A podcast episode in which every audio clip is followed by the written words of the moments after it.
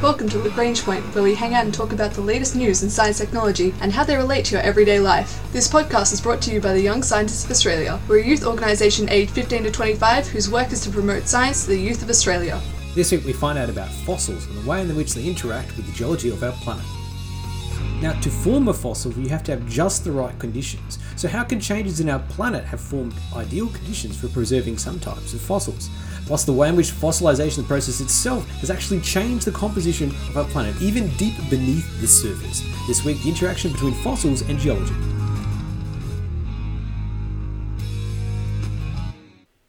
When we think about climate change, we often think about the way it affects our future, or maybe even the way it affects us today with rising sea levels, more extreme rain and flood events, along with increased droughts and wildfires. Climate change can have a very real and tangible impact on our day to day lives now and into the future. But our climate has also undergone significant changes over its 4.5 billion years here on Earth, and most of that is to do with the way in which the atmosphere and the continents themselves and the oceans and everything around them changed too. Now, that has led to some pretty extreme and useful things for humans. For example, the development of an oxygen rich atmosphere. That wasn't how the climate originally started out here on Earth, but it definitely developed, which was a very advantageous thing for us. Again, the climate changed as well when the wiping out of the dinosaurs, we believe perhaps influenced by asteroids or other events. Now, these are all ways that climate has changed in the past, not human made climate change, as we are suffering from now, but actual geological basis. And in these cases, it actually creates some pretty interesting effects that we can see today. And using these, we can understand the way the climate has changed in the past. And one of the ways we see this is through fossils. We want to turn to now a paper published in the journal Scientific Reports from researchers from the University of Texas in Austin. Lead author was Sinjini Sinha, along with contributing authors Muscente, Schiffbauer, Williams, Schweigert, and Martindale. Now, when you say fossil, what we're referring to is in fact something that was once a living creature, but has then since become preserved in some form or the other.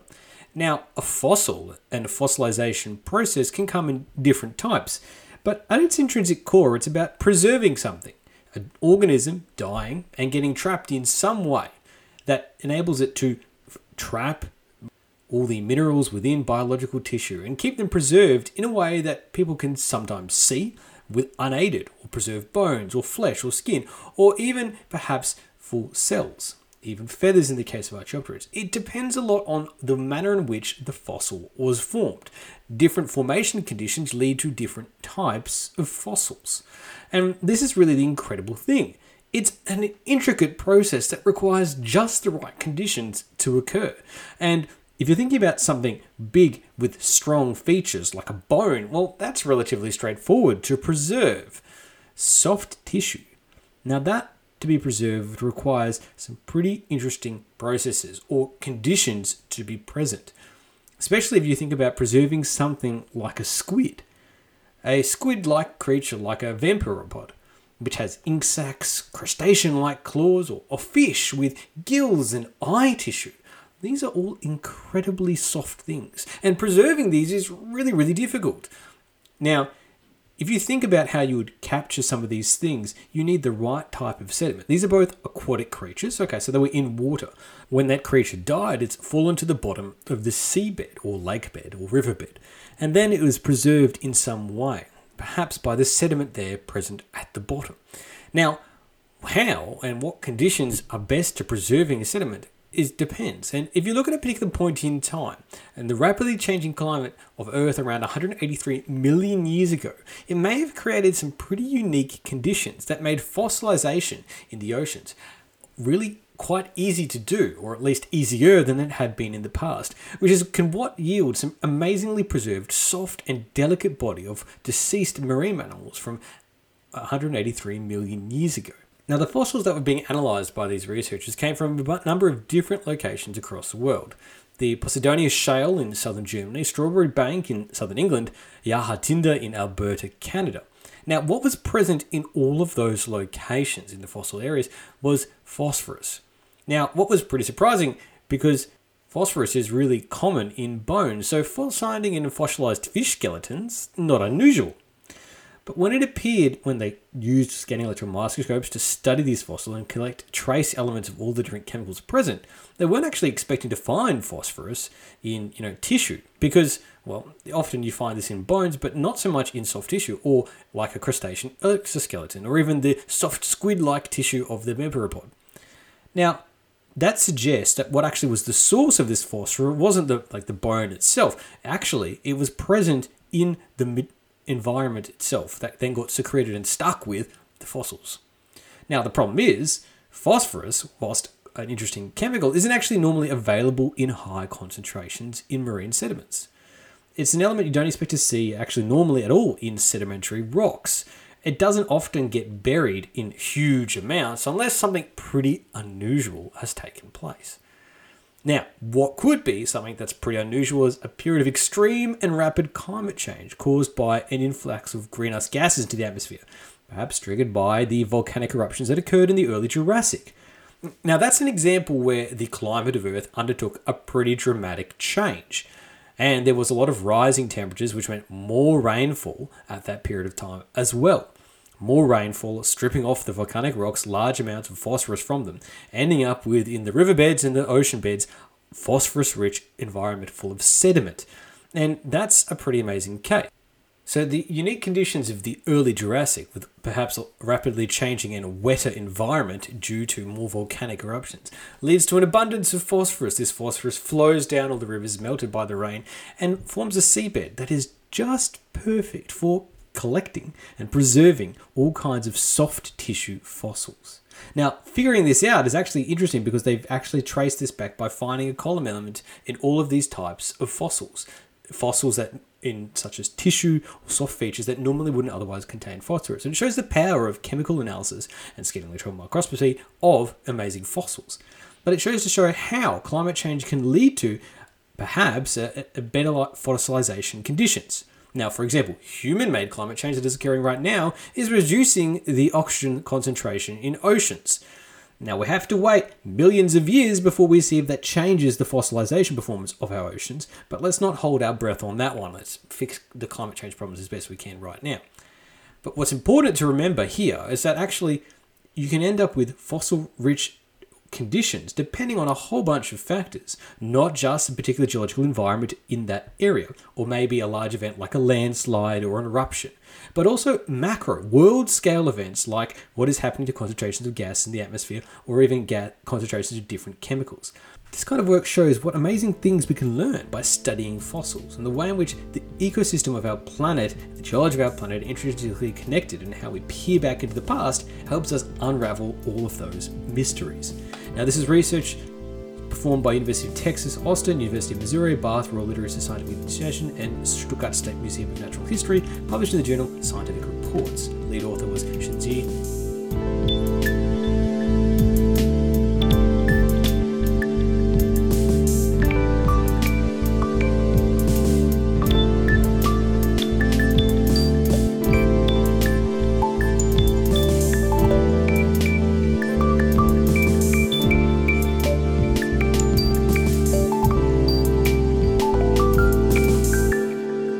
example of how biological life was influenced by the geology of our planet changing. But the actual creation of life on our planet has also changed our geology. That's what researchers from ETH in Zurich have published in the journal Science Advances. Lead author was Andrea Giuliani, along with Drysdale, Woodhead, Planavsky, Phillips, Hergt, Griffin, Oesch, Dalton, and Davies. Now, what's important to remember is that whilst things like eruptions, creating more phosphorus present in our soil that gets run off into our streams and our ocean seabeds, that's one way of geology and events on Earth impacting the formation or capturing of fossils.